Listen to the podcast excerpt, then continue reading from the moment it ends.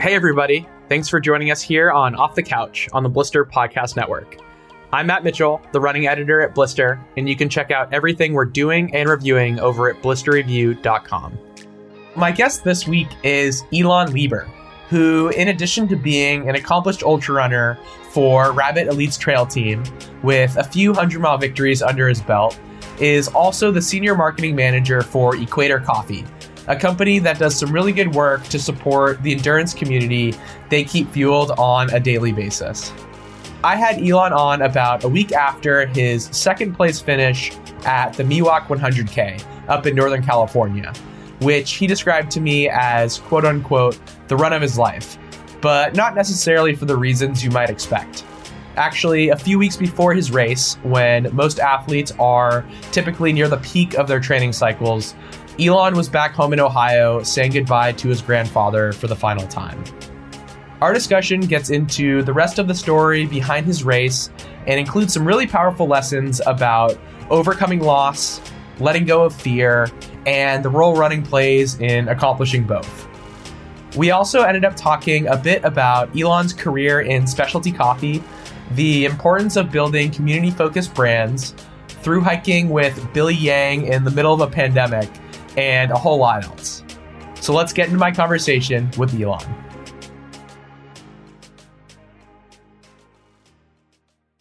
All right, Elon, welcome to the podcast. I'm really glad we can make this happen. Me too, man. It's great to be here. So, you are hot off a second place finish at the Miwok 100K. And I know off air, you described that race as quote unquote the run of your life, which I thought was pretty great. And uh, I really want to dig into that for sure. But before we do, I want to ask you what the first 24 hours were like after your race it's uh, something that like I feel like doesn't get a lot of attention is like what these people do, what these athletes do after they cross the finish line and their bodies are just like completely shelled from running all day. And I think that like the physical and emotional toll these ultra events take deserves a bit more coverage. And oftentimes there's there's funny stories uh, that come out of people's uh, post race states. Well, I can I appreciate it, and uh, I'm super happy to chat with you, Matt. I think the first 24 hours after Miwok was definitely the most sore I've ever been after an ultra, which I think maybe that's tied closely to uh, a big PR, but also to the fact that I hopped on an airplane and uh, I actually ended up flying um, the next day, uh, I took a red eye back to Ohio. Uh, I unfortunately lost my grandfather, um, Ted, during the, the Miwok 100K, and he'd been sick for a long time. He'd entered hospice, and so I was kind of thinking about him a lot during the race. Um, but so it was a pretty big whirlwind of having this really amazing Saturday straight into to flying Sunday, and then a funeral on Monday, and uh, on a he was a pretty funny guy. So I can definitely say he probably was laughing at me walking to his funeral, very stiff legged. And uh, I was walking closer to what he looked like walking around at 95, but he was very much an athlete. He was the first uh, person that kind of introduced me to sport. So I think he probably uh, got a good kick out of it, was out there with me. So. Yeah, yeah, I, I wanna I wanna definitely get into that later as well because um, I know that was something that that really occupied um, a lot of your build up to that race. But you mentioned flying back to Ohio, which is where you're from. And I'm wondering what your childhood was like growing up there, because I, I think many people don't associate Ohio with exactly a, a, a hotbed for trail running. Um, so, were you athletic as a kid growing up, outdoorsy at all?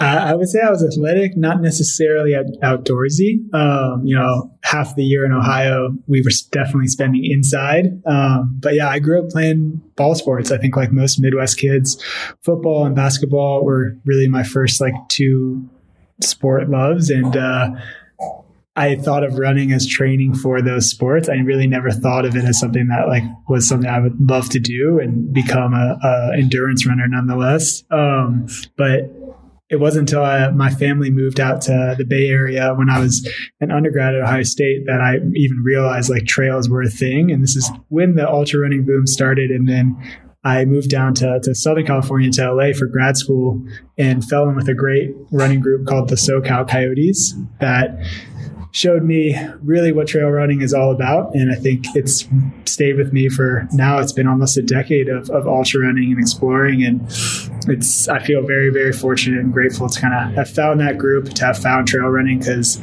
I loved sport, but I like trail running is very much like a huge part of who I am. And it's taught me in an indescribable amount of le- life lessons about like you know there's a lot of highs and lows and you we hear like the the classic life in a day ultra running it's all these things but for me it's a lot more in my day to day that trail running helps me you know i think you know it's really easy to get caught up in like week over week working the grind all these things and not appreciate you know what's insanely beautiful right on our back doors and around us and with trail running, I mean, it's so cool. I get to wake up early and get out with friends and adventure and and have this whole part of my life that like very few people get to explore and it makes life a lot richer.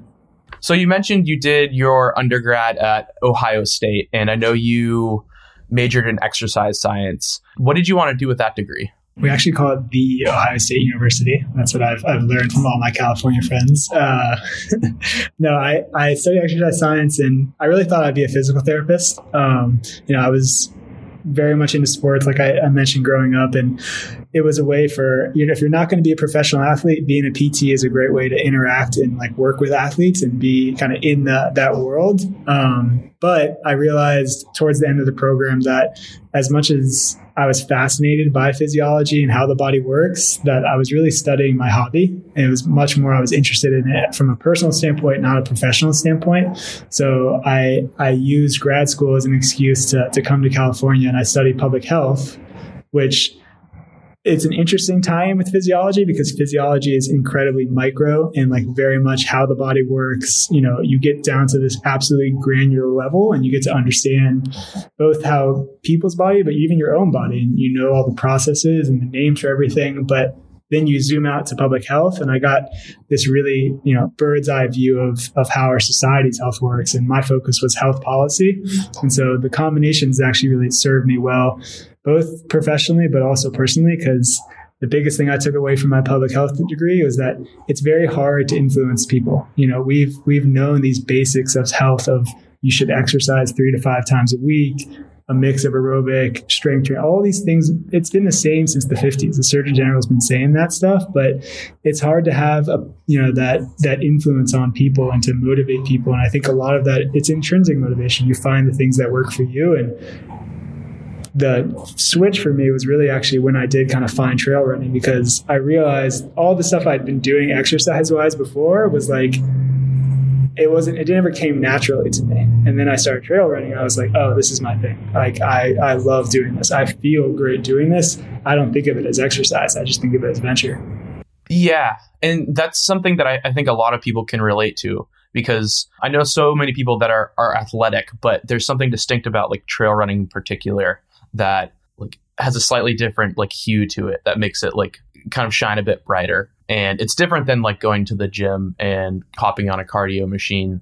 And I'm I'm wondering like if you could speak more on that because I think that's a really really interesting insight. Yeah, I mean I've, I've heard friends of ours say this. You know that like trail running finds you, and I don't know as much that it finds you, but I think when you when people find it, it's like finding that perfect person, that right partner. I think it's just something that can really click and it's uh it's hard to it's hard to put it into words you know you you feel it when you're out there and i think it, it inevitably true trail runners or true ultra runners, it's a small group, you know, and, and you kind of connect with people and you see things a certain way. I, I described it once to uh, a, a, boss I had a long time ago that we were preparing for a big pitch to, to Target about getting our product in their stores nationwide. And it was like an early morning thing. And she was super nervous. And you know, we were going into it and I, I was relatively calm and she was like, well, how are you like calm? You're like my junior person and you have all this, the slides. Like, why aren't you like stressed? And I was like, well, I climbed up a mountain this morning. You know, I was up, I've been up for four or five hours. Like, it's all good. Like this stuff is going to be, you know, like I'd done the thing that made me really happy and feel accomplished that day. Not, it wasn't about the pitch to Target that like Target has 20 pitches a day. You know, if they want to pick us, they're going to pick us, but I don't have control of that. But I have control of getting out and seeing stuff and like, you know, I'd seen an insane sunrise that morning and I was just already happy. Yeah. And I also think you've like done something incredibly hard already, right? Like for some people, getting out the door and going on a trail run is like the hardest thing they'll do all day. Yeah. Um, and it's it's it's very much like all downhill after that. Yeah. Uh, pardon the pun. You, it gives us a sense of accomplishment that I think people more and more, and especially in a lot of I think what I would call more white collar type jobs, and especially being here in the Bay Area, tech jobs where you're sitting, you're on your computer, you're in endless meetings. People are talking about circling back, taking it offline, all these words that, like, I don't know what you're talking about. Let's just get some stuff done. But when you're running with your friends, like, and it's 6 a.m. and you committed, and it's like you just show up and you do it and you have that experience it's it's a special feeling for sure. And the race ends up being like a celebration of all those things. Or, you know, more often than not, it ends up being like, oh my God, why am I putting myself through this? The training is so much better than the racing.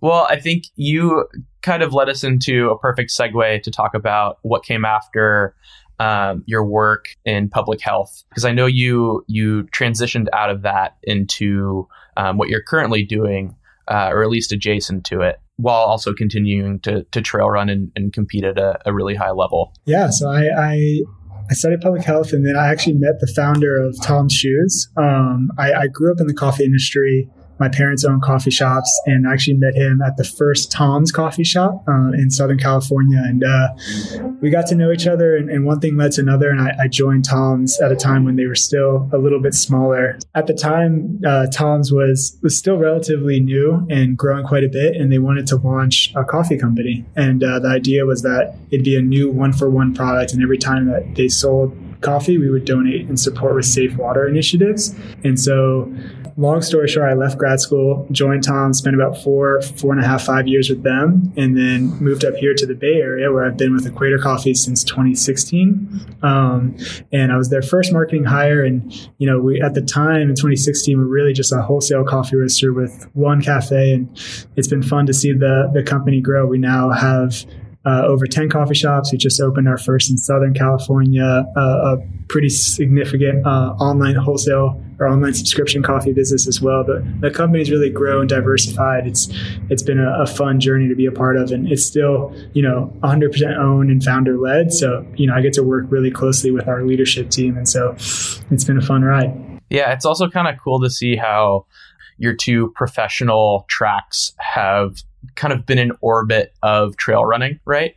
Like exercise science obviously has some pretty uh, pretty straightforward connections uh, to trail running, and then and then coffee. Yeah, I don't know too many ultra runners that that don't abuse coffee. I, I, don't trust them for sure, but that's what we try at Equator. I think that's one of our differentiators is uh, you can have great coffee, but you can have it the way you want. You know, it's very much like we try to be the approachable third wave coffee roaster. I think even within you know trail running there and any fast any running where there's you know faster people that doesn't mean you can't be inclusive and welcoming. And and it's definitely a huge part of like our brand identity. And good. I'm glad because i do love great coffee but my wife drinks not so great coffee. That's not equator. And i've learned to to love her anyway.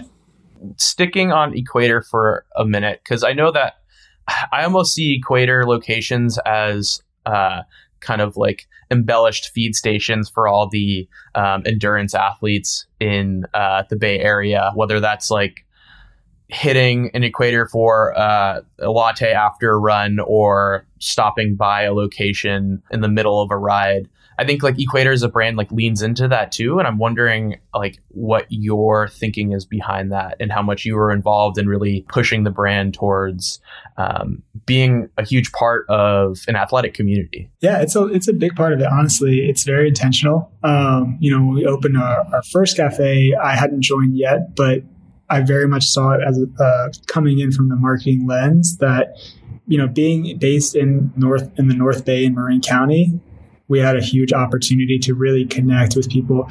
I, I hesitate to only call it for athletes because it's honestly for us, it's even more inclusive. You know, whether you're running, hiking, cycling, Equator is kind of there to help fuel your day, and we love that identity. And so we've we've let it leaned into it from both like an events community standpoint, you know, we do support athletes, but we support other people that are active in the community. Pretty much, if you're a neighborhood person, you know, you're going to be an equator person. And that's why a lot of our cafes, they're both, you know, very close to nature and accessible to the trails, but they're also very much community hubs. So we really try to position ourselves at that intersection of like, for example, our Larkspur Cafe, you know, it's right at the thoroughfare of great cycling and there's trails right there, but it's also kind of at the edge of the town. So it's like you can easily get there walking from your neighborhood, wherever you live. And it's really important to us because I think at the end of the day, it's, uh,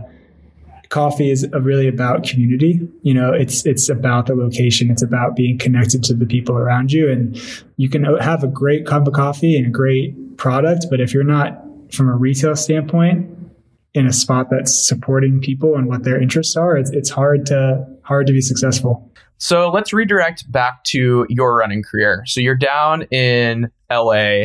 Uh, you've just fallen in with a great group of runners. Um, how did that progress for you? Uh, well, it spent, I'd say the first year was like the complete shock to my system of what running uphill is. And I'd still say it's the weakest part of my running, but honestly, I grew up where it's like pancake flat Ohio. Like there are no hills. Um, so I think the first run I ever went out with the SoCal Coyotes was going up, uh, uh, Sullivan Canyon, and it was just like completely dark. And like the first half mile stretch is flat, and then you go straight up for like three miles. I was just absolutely dying. Um, so the first year or so was really just like learning the sport, getting into it, reading all the books that I could. Because as especially then, you know, I was very much a reader. I still am a reader, but in the research standpoint, so I wanted to learn as much as I could. And um, I'd done some road running and dabbling and, in, marathoning in college towards the end of my college time, and really was not that into it. Um, and so I started reading a lot of books and I signed up for a 50k, you know, a handful of months into LA, and and then did the progression of I think that first two years I worked my way up to a hundred miler, and I ran Pine to Palm in 2013, and DNF'd at mile 66, and had just like the full gamut of the ultra experience. You know, like I got the runs, you know, nausea, all all the things you could have, and like but it was like such an insane day. And it was like I had friends out there and totally was like, oh my God, this is the first time I actually failed something. I can't believe I couldn't do it. And I think if I had done it and it had been easy and like, you know, just worked out, I think maybe I wouldn't have been or turned into the ultra runner I am now. But I really fell in love with like, wow, there's like a lot of challenges here that are not only about running. And I think that's kind of what's kept me coming back to ultra running. And, you know, I, I went and did uh, Angeles Crest 100, which if you've never done it, I highly recommend. It's a so- Southern California classic the next year and finished that as my first 100 miler. And I kind of haven't looked back. I've done a 100 miler uh, every year since. And I've definitely enjoyed other distances, but a lot of it has been kind of built around the 100 mile uh, ultra distance for sure. Okay, explain. What about because like I, I feel like that is for a lot of people it's like yeah like 100 miles right? It's like it's sexy. And i just want to be able to say I, I, ran 100 miles. But i think like going back to what you mentioned about how it's it's more than just running that keeps you coming back like what do you mean by that? I think i have a good good idea of what uh, your answer might be, but I want to hear you articulate it. Yeah, I mean, I think 100 miles, it's it's no matter what, it's going to be a journey. You know, I've had some really really strong hundreds and some hundreds that didn't go as well, but for each one, it's not something that you can totally train for. You can set yourself up for success, and you can have a great crew, and like you can do all the little things right, but you're still going to have a day. And I think there's a something special about you have to adapt and change and like roll with what's coming. And we just don't get that in our daily life. You know, we really don't. Like there's a certain element of control. And I think for any runner, we like control. We like setting our schedule. We like routine. And you give that up when you're running 100 miles. You really like, you have to to be able to be flexible and like listen to your body and connect with yourself and i think uh having that, like keeping that, you know, I, I, wouldn't recommend doing it much more than once a year, but it really, it kind of keeps me grounded into like, I, I definitely can fail. I mean, it's not to say that I don't fail at other, other things. Like I'm always striving to be better, but it's, I've definitely, I'm seven for 10 on 100 milers and like, last year I DNF'd Western States, which was like like anybody I'd been in the lottery for six years and so amped to do it.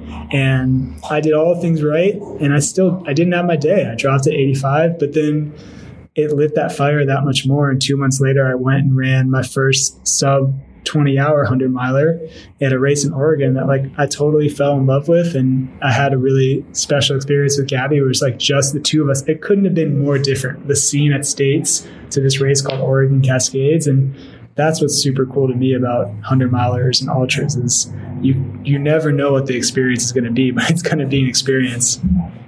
Yeah, they definitely have a way of kind of um, uh, leaving more of a mark in your mind um, than some of the shorter distances. I think I read somewhere, I forget where you wrote this, but you said ultra running takes us into this raw space that we rarely get to visit. When you're there, life gets boiled down to its most simple layers, but it doesn't always show you what you want to see. Um, and I'm wondering if I think you wrote that, I don't know, sometime last year, and I've wondered if you've thought about that quote at all the truth is, you know, life is not perfect. You know, you can have a lot of things going well and a lot of things not going well. And generally they happen both at once. And I think to me, like ultra running reminds me of that really concretely. You know, like for me, like in 2021, there were some insane highs. I got married. Like it's the best thing ever, you know, and and this year there's been some great highs, but there's also there's lows. Like my grandfather passed away during Miwok. Yeah, I think that ultra running has really helped me kind of do the opposite of compartmentalize, but to live in the moment of like both good and bad happen at the same time. And it's more about being feeling comfortable experiencing both things at once.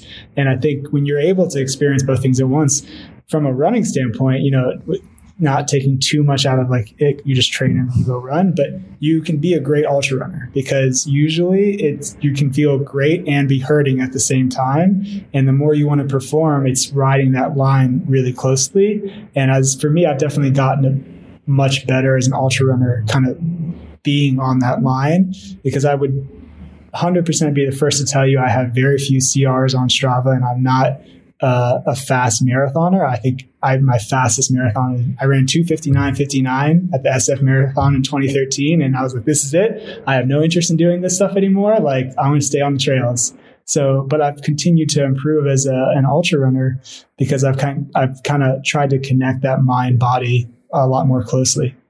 So one thing I'm I'm curious about. Uh, it sounds like you're one of those ultra runners that likes to race a lot, and I think uses races as like a barometer of, of fitness and also just like, I don't know, where you're at mentally. And I know that for everyone in the sport, there weren't a lot of races in 2020. So I'm wondering um, how you coped with that. That's a great question. Uh, I definitely do enjoy racing. I need the race to, I think, motivate me to train. You know, otherwise I, I do sleep in uh, and, and, enjoy non-running things. Um, so in terms of 2020, uh, I actually did my other like I'd say as I get older, what I'll probably do that much more is through hike. Uh, Gabby and I, my now wife, who I ended up proposing to at the end of this, we hiked the John Muir Trail, and that was our big kind of summer goal motivation to kind of get outside. I mean, it did get to a point where it was like I felt really lucky that I had running just to be able to get outside on a daily basis. But we we through hiked the John Muir Trail with a good friend of ours, and uh, at the uh, at the end, I proposed to her, and, and fortunately, she said yes. So it was it was quite the experience. I want to get into that a bit more because a good friend of yours was a previous podcast uh, guest, Billy Yang, who made a, a, a pretty great video um, of your trip that uh, we'll link in the show notes. Um, but what did you take from that trip, both personally and like as an athlete? Because I think there's been a lot of writing recently in the past six months or so about like why through hikers make such good ultra runners. I think there's also something that like is inherently like non-competitive and beneficial to through hiking that like you don't really need to tie to like athletic performance. I would say through hiking is definitely closer to 100 mile ultra running. You know, I think in general, uh, the, the thing I would say that's most similar is a, a love of the outdoors. You know, I think as much as I love to trail run, it's still like I feel like you dip your toes in nature you know, and then you come back out back into the real world.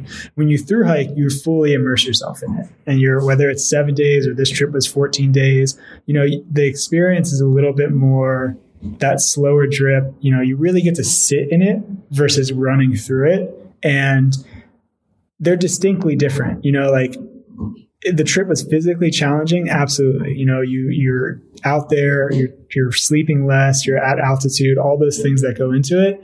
It's not it's but it's again more of that slow trip. It's not the same like oh man i'm i'm running at that line right now. I can only do this for x amount of minutes or hours. It's you know i'm being worked but i i feel like i'm filling my soul. Like i really am having this awesome awesome experience. And the thing that I love the most about through hiking is I've never through hiked by myself, but I, I imagine even people that through hike solo, you know, any through hiker I've met, we love everybody loves to talk because you're in this like element where very few life points where you know we're always engaged with other things. Things are always pulling our attention and distracting us. When you're through hiking you're fully there. There's nothing else going on. Actually you know i really saw that with billy. I mean billy is a very popular content creator and he's always got something going on. And for like that two weeks you know is the best version of ourselves, you know, fully present.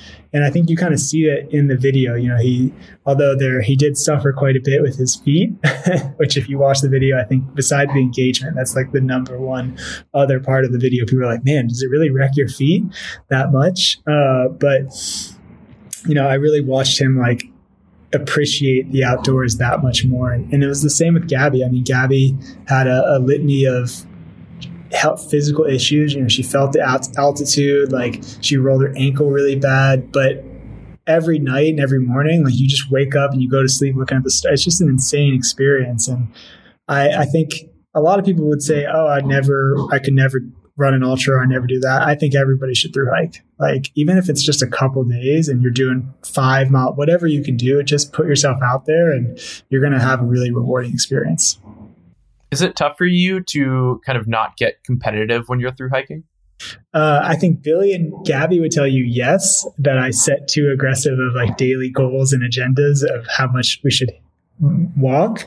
But for me, I didn't feel competitive with it. I mean, I love competing for sure. I love ultra running and it definitely keeps me it feels like it keeps me young you know it's like what you grew up doing it's fun to to put your you know for a gun to go off and to just see if you can get from A to B faster than somebody else. But mm-hmm. I don't feel I feel more connected with the nature side of through hiking. You know, like I haven't done any you know FKTs. I've definitely thought about it. I think it would be cool, but I think if I were to do an FKT it would be on a trail that I already know intimately well. So like something like the JMT could be really cool because I've done it now twice, but I, or the the Tahoe Rim Trail that I've through hiked. But like I wouldn't want to go, you know, try to do a route that I've never seen it because you're experiencing it in a totally different way.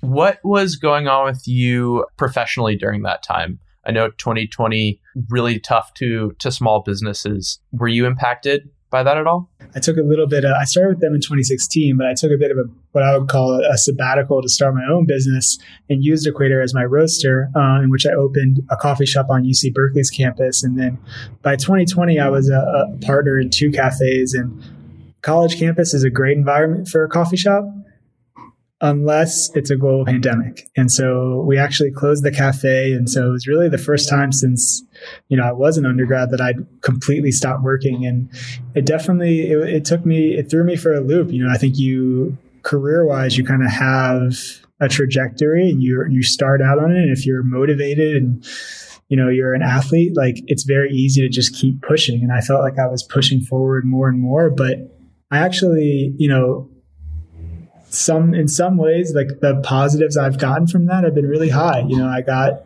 an opportunity to go back to Equator. Um, you know, they they welcomed me back after a couple months when I realized like my cafes my cafes ended up being closed for about 18 months they both have since reopened but uh, i have managers that run them now but it gave me an opportunity to step back in at equator and you know it's it says something for always keeping a positive relationship and uh, it's i came back to equator and got to really focus on a, a new element more so on digital marketing and and kind of had to learn how to, to work from home and like what that's like. And when you're an extrovert and you you run coffee shops and like you, it was a very weird transition to all of a sudden I'm at home all the time. But it's uh it's something that we, we all dealt with, you know. And I got to spend more out, time outside. I, I am very very happy that Gabby and I have a, a now two Vizslas, but at the time we'd had a one year old Vizsla that had a lot of energy that needed to burn and was very affectionate because if it was just me and Gabby, I think she would have been really pissed. Like I needed to to let out some energy and, and get some cuddling with that dog. How did running change during that time for you? Did you kind of see it less as a, a, a competitive venture and more as like, I guess, a life practice? Yeah, yeah, I would definitely say so. I mean, I think it doesn't feel that long ago, but I think from a running standpoint, I really like, I was like, okay, well, there's no more racing. Like, I'm not going to if I'm not racing, I don't train hard. But see, I think that's that's very interesting because I feel like I feel like a lot of people in the sport are so like have such an attachment to like running for running's sake that like you know lining up at a start line is like almost secondary if you're not doing it like professionally. Um, so I, I've always found that like interesting when people are like, yeah, like if I if I'm not signed up for a race, like I don't even think about running not that you don't think about it, but like you don't prioritize it. Yeah. I mean, it's, it's just more of like a practice. Like running is a practice that I'll do and that I love. But if there's what, what if I'm doing it for just the, the feeling of exercise, not for the trying to beat, like who are you trying to beat? You know, I mean, I love Strava, but like, I don't, I just, I don't know. I just never have connected with that side of it. Like Strava has had an awesome impact on me. It help, keeps me more accountable. I can see positive, and I love the social aspect of it. But I'm on very few leaderboards, and I just don't care. You know, I just can't connect with that side of it. And it's like so for 20 for me you know taking it back to 2020 i did other things. I actually started we converted our garage into a gym. I started lifting weights again that i hadn't done in like a handful of years. And i put on i think at least 10 pounds of muscle that like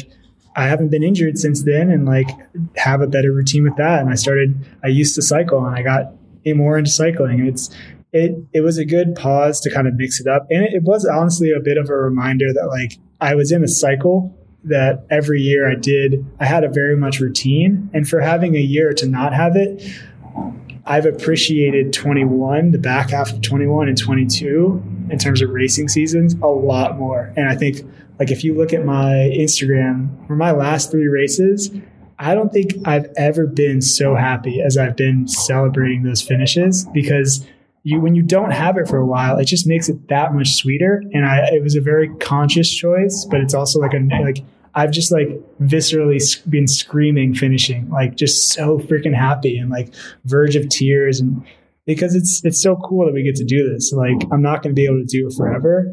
And I mean taking it back to my my grandpa for me it was just like we only get one body. We only get one opportunity to do this stuff. And at some point, like Gabby and I are going to have kids. There's going to be other priorities that I'm going to be super excited for. But like right now, it's fun to be able to like wake up and just push yourself for X amount of hours and see how you do and be able to prioritize and train towards that. So let's transition into this year then, um, because I think you have had some really, really good success. I know you run for uh, Rabbit Elite now. Um, when did you sign with them? Uh, I signed with them last year, actually, right before Western States. Okay, cool. So walk me through, um, I guess, from uh, Western States to where we are now. Um, what was your mindset um, with races in full swing and uh, yeah, I guess running running technically professionally now. Yeah, I mean, I would say I'm, I'm quasi professional. They're they're very very helpful, and I love being a part of their team. I think you know they're just two seconds on them, man. Like you know, there's a lot of big running brands, and I think there are a lot of great teams. I think the thing that's really cool about Rabbit is that they support a lot of different levels of runners between their rad team, their trail elite team, their road elite, and their pro team.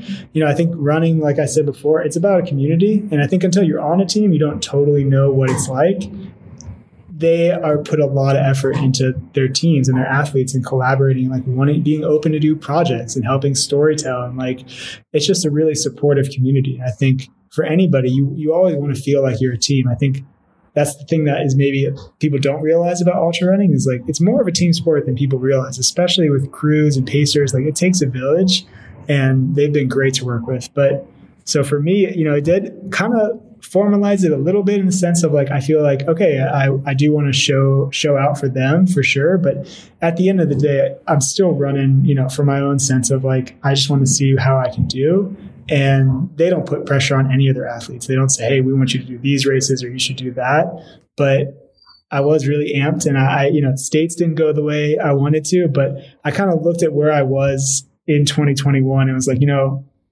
I'm young, but I'm not at the beginning of my ultra running and I'm experienced. I know things I'm doing well. I want to challenge myself in a few different ways and try some different, some new races and also try my hat at some races I maybe done once. So, uh, I signed up for a hundred miler called the Oregon Cascades and it ran, uh, ended up running about 105 miles and it was a new ultra. Uh, I know it's the furthest I've ever run. Which when I got to the last aid station, it was mile 99, and I knew there was still like six miles to go. I was like, "All right, this is more than 100 miles. Here we go." But uh, I really wanted to run under 20 hours, and I was looking at the course, and I really felt like I had the fitness. And it just didn't go my way at States. And that'd been kind of a time goal for me for a long time. And so Gabby and I went up there and fortunately, I was able to, to, squeeze in under 20 hours. I ran 1956 and couldn't recommend the race more. I mean, it runs from Bend to Sisters and just like it's all in the Central Oregon. So much great single track, and it was a first year hundred, and it was so low key, but like you you instantly make a lot of friends and run with people. So. I, I shut it down for a bit after that. And then for 22, you know, I, I wanted to try, my goal was really to try a new race and then come back to races and see if I could improve. And so I signed up for Black Canyons, American River, and Miwok. And uh, I ran Black Canyons in February, and it was an absolute, like, just kicked my ass. I don't know if you can say that, but oh, oh, dude, it was so hot and just dry and like running in the desert. I mean, I was just blown away with the amount of guys that went off the front. You know, it was just so fast. And I know I'm not like at that level, but you still you you want to tell yourself like, oh, I could run relatively close for a little bit. And I was kicked off the back 20 miles in and didn't feel like I was pushing myself too much, but it was hard to stay engaged because I just didn't I felt like I was moving pretty slow.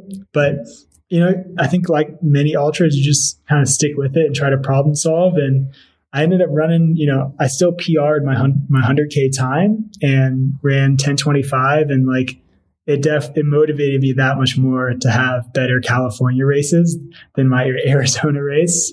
And so I signed up for, or so I was in American River and Miwok and kept training. I ran more hard miles on the road than I have in a long time. And I think honestly, one of the things I've picked up in the Bay Area, it's a different running culture than what I first was introduced to in Southern California, where it's just more, a little bit more about getting in the mountains and exploring. I think maybe it's just how runnable the trails are in the Marin Head, Marin, and you know, there's just a lot of faster people here, and maybe because Strava was started in the Bay, whatever it is, when people go out to run here, they hammer, and I kind of realized like if I want to run some of the times I do, you know, I have to be more committed, to speed work and faster running. And so I did more speed work, you know, in the the build to uh, American River than I ever have, and it paid off. I mean, I ran 7:15. I ended up coming in second, a distant second to to Tim Tollefson, but I'll take it. I took a bit of time off. You know, the turn between American River and Miwok was pretty tight. It was about five weeks. And so I, I felt like I couldn't gain a ton more fitness. It was more about recovery, but at the same time, they're very different courses. American River is half on a bike path. You know, cumulative has about 5,000 feet of elevation gain over 50 miles. Miwok has almost 12,000 all on trail. And so I did try to, to do a little bit more climbing, but it ended up being kind of a whirlwind last few weeks before the race for me with everything going on personally. And I definitely had to lean on like, I'm not even sure if I'm going to race. I'm just going to take this day by day and see if I can get to race week and feel okay. And I kind of got a little sick. It's like all like one thing after another, but I was able to kind of keep it balanced and I did not think I would run that fast, but you know, we can we can go through it more if you want. Yeah, I'd like to. I, I think I'll, I'll, tee it up a little bit. Um, so, Miwok 100K is a super historic race that takes place in the Marin Headlands. It started in 1996, I believe, and it used to be a golden ticket race for Western states. It has around 12,000 feet of climbing. It's all pretty runnable, though, which is like deceptive. So, the times are pretty quick. But the early iterations of the race, um, pretty signature names in the sport. Scott Jurek would come out and and has won it a couple times. Hal Koerner, Dean Karnazes, uh, Dave Mackey had the course record for a while. Uh, Nikki Kimball and I think Anton Krupicka won it one year. Um, and then they changed the course, I believe, two or three years ago. I know it hasn't been run in two years because of pandemic stuff. Yeah, I think I think they actually ended up changing it like 2014, and then it hasn't been run since 19. But it's such a great course. They did definitely make it a bit harder. Uh, you know, they moved the start from Muir Beach to Stinson, and so it added a few thousand feet more, and just that the climb out and the climb back down, both those trails are more technical, and so it did slow it down a little bit. But even then, some of those earlier times are, are very impressive. Yeah, and it kind of used to be part of uh, the training blocks for for folks um, leading up to Western states. They would traditionally run, I believe, um, Lake Sonoma, and then Miwok, and then then kind of toe the line up at uh, up in Tahoe. Um, but you ran the third fastest time on the new course, which is like pretty incredible, and I think uh, you definitely surprised yourself if I, if I'm not mistaken. So I, I want to revisit your build up to that race because you said that it was kind of a whirlwind or a roller coaster for you. Can you share what what was going on with you? Yeah, I mean, I I and I, am definitely like a momentum runner and I love consistency. And so for me, like being out of that consistency, I ended up flying to Ohio, you know, about two weeks, uh, two and a half weeks out and spent a week. Both my grandparents have entered hospice. My grandpa's 95, my grandma's 98. And the day I was flying out, she had a stroke. And so we spent a week they're very, very stubborn people and they had been living alone this whole time. They never wanted to move into assisted living. And so we spent a week you know, uprooting their lives and cleaning out their their home and uh, you know trying to be there and just spend time with them. But running was very much on the back burner for me. Although I was trying to like also work and balance that. Um, and it was it was an emotionally draining period. You know, I think just trying to sit in it and be present and like be with them while at the same time like it's hard you know it's hard to think about other things when you have that going on but so then i came back to the Bay and naturally got sick like two days later. And so just, I mean, I think I did a run like the Friday, before, uh, eight days out of the race, and I felt like garbage. Like in my mind, I was like, there's no way I could run. But inevitably just kind of tried to sleep a lot and rest. And by Tuesday before the race, I was like, I feel pretty good. Like, and that's kind of when I was texting you and a couple other friends that like, hey, I, I'm going to do the race. Can you crew me and pace me and help me out? And it really, it all came together. I mean, I think it was a bit of, I'm most proud of the patience of just kind of like not saying like, oh, I have no chance. I'm just not going to do it. I just kind of took it day by day and, and sometimes all you got to do is just give yourself a chance to do it because the training was there as much as I could have had maybe a perf better last two weeks. It was good enough and I showed up and I was healthy and like ready. I, I was showed up and I was really amped to race and like ready to rock. I feel like that's so hard though, not kind of closing the door before you even start the race and like discounting yourself and and kind of give making excuses for yourself, you know? How did you think about that going into the race? I mean it is for sure. I, I definitely agree. And I've had I would say I've had races where I I went into it not in a good mental state and then didn't have a good race. I mean, I think I think what it comes down to is can you kind of learn to like let both these things happen you know like i'm not feeling good but i'm also trying to rest and trying to put myself in the right position and like focus on the things that are going well you know and like i just spent a lot of good time with my dogs and like gabby was really there for me and like leaned into to friends and had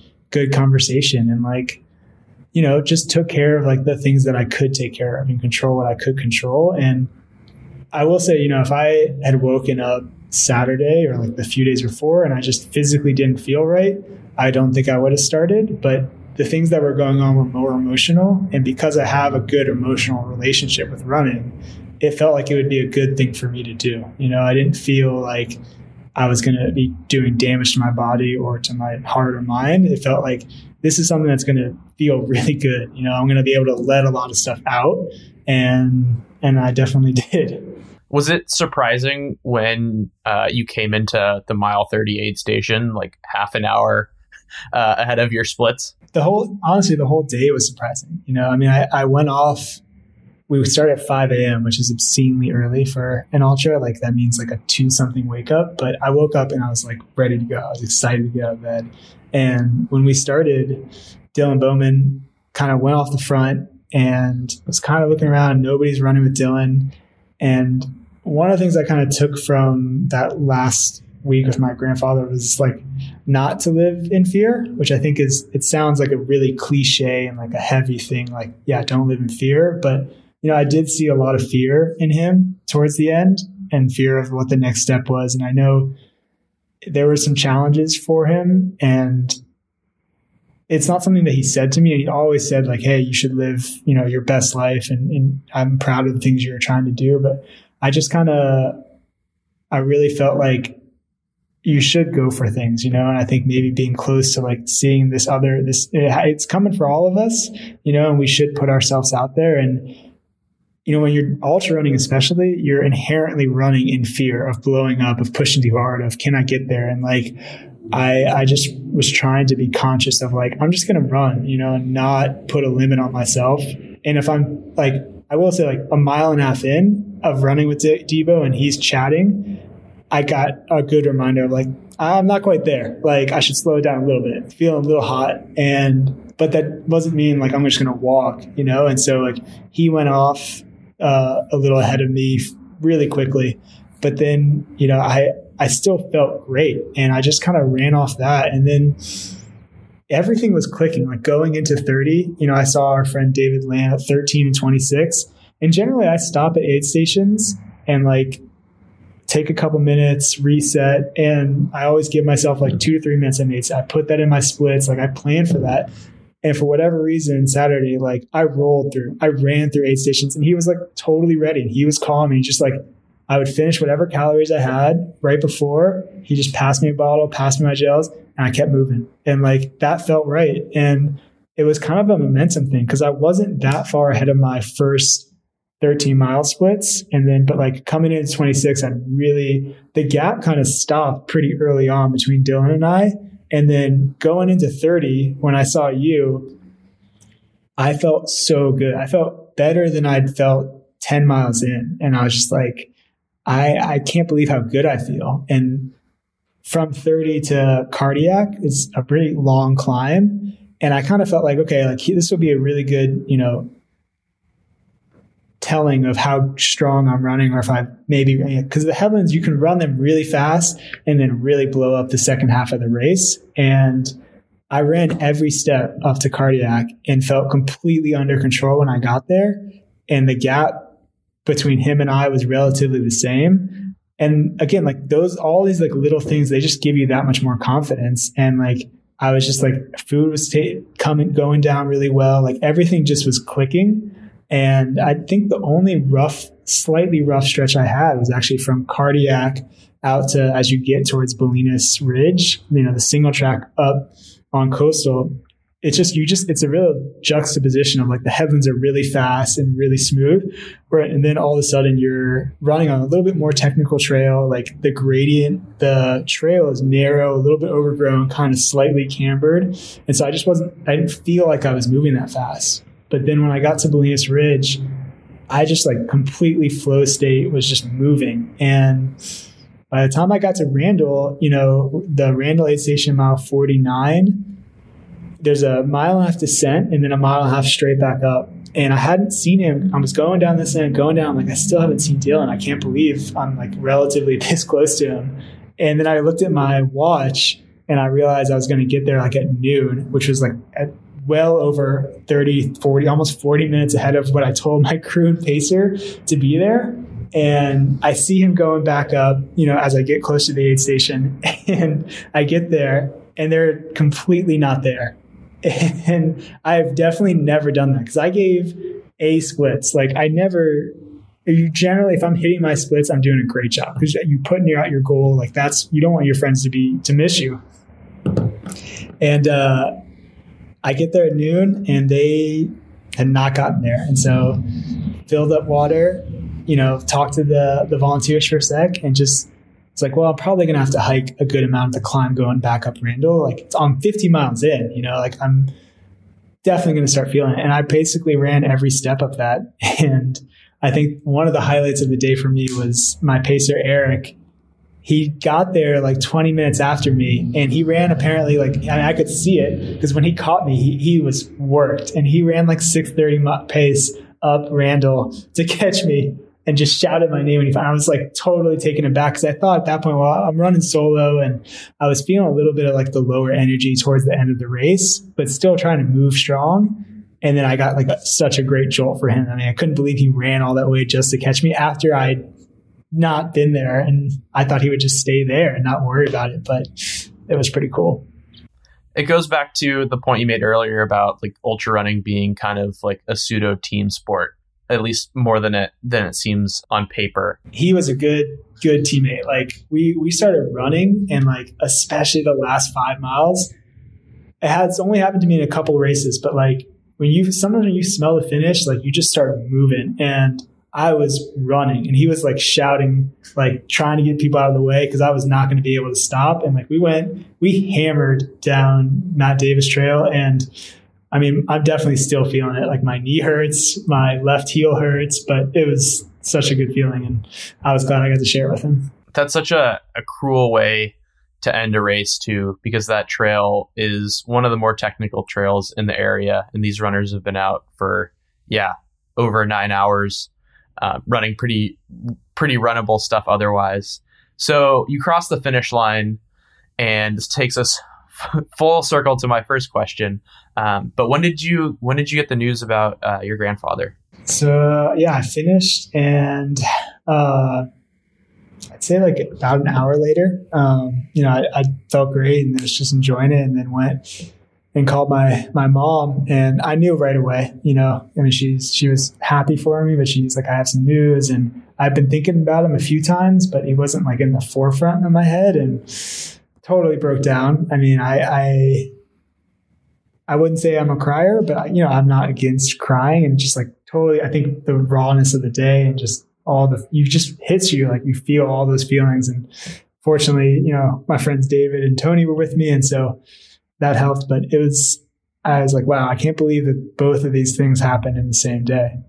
It's such wild timing and it's I I don't know how I how I would respond to to losing a loved one while I was doing something like yeah having the best run of my life essentially.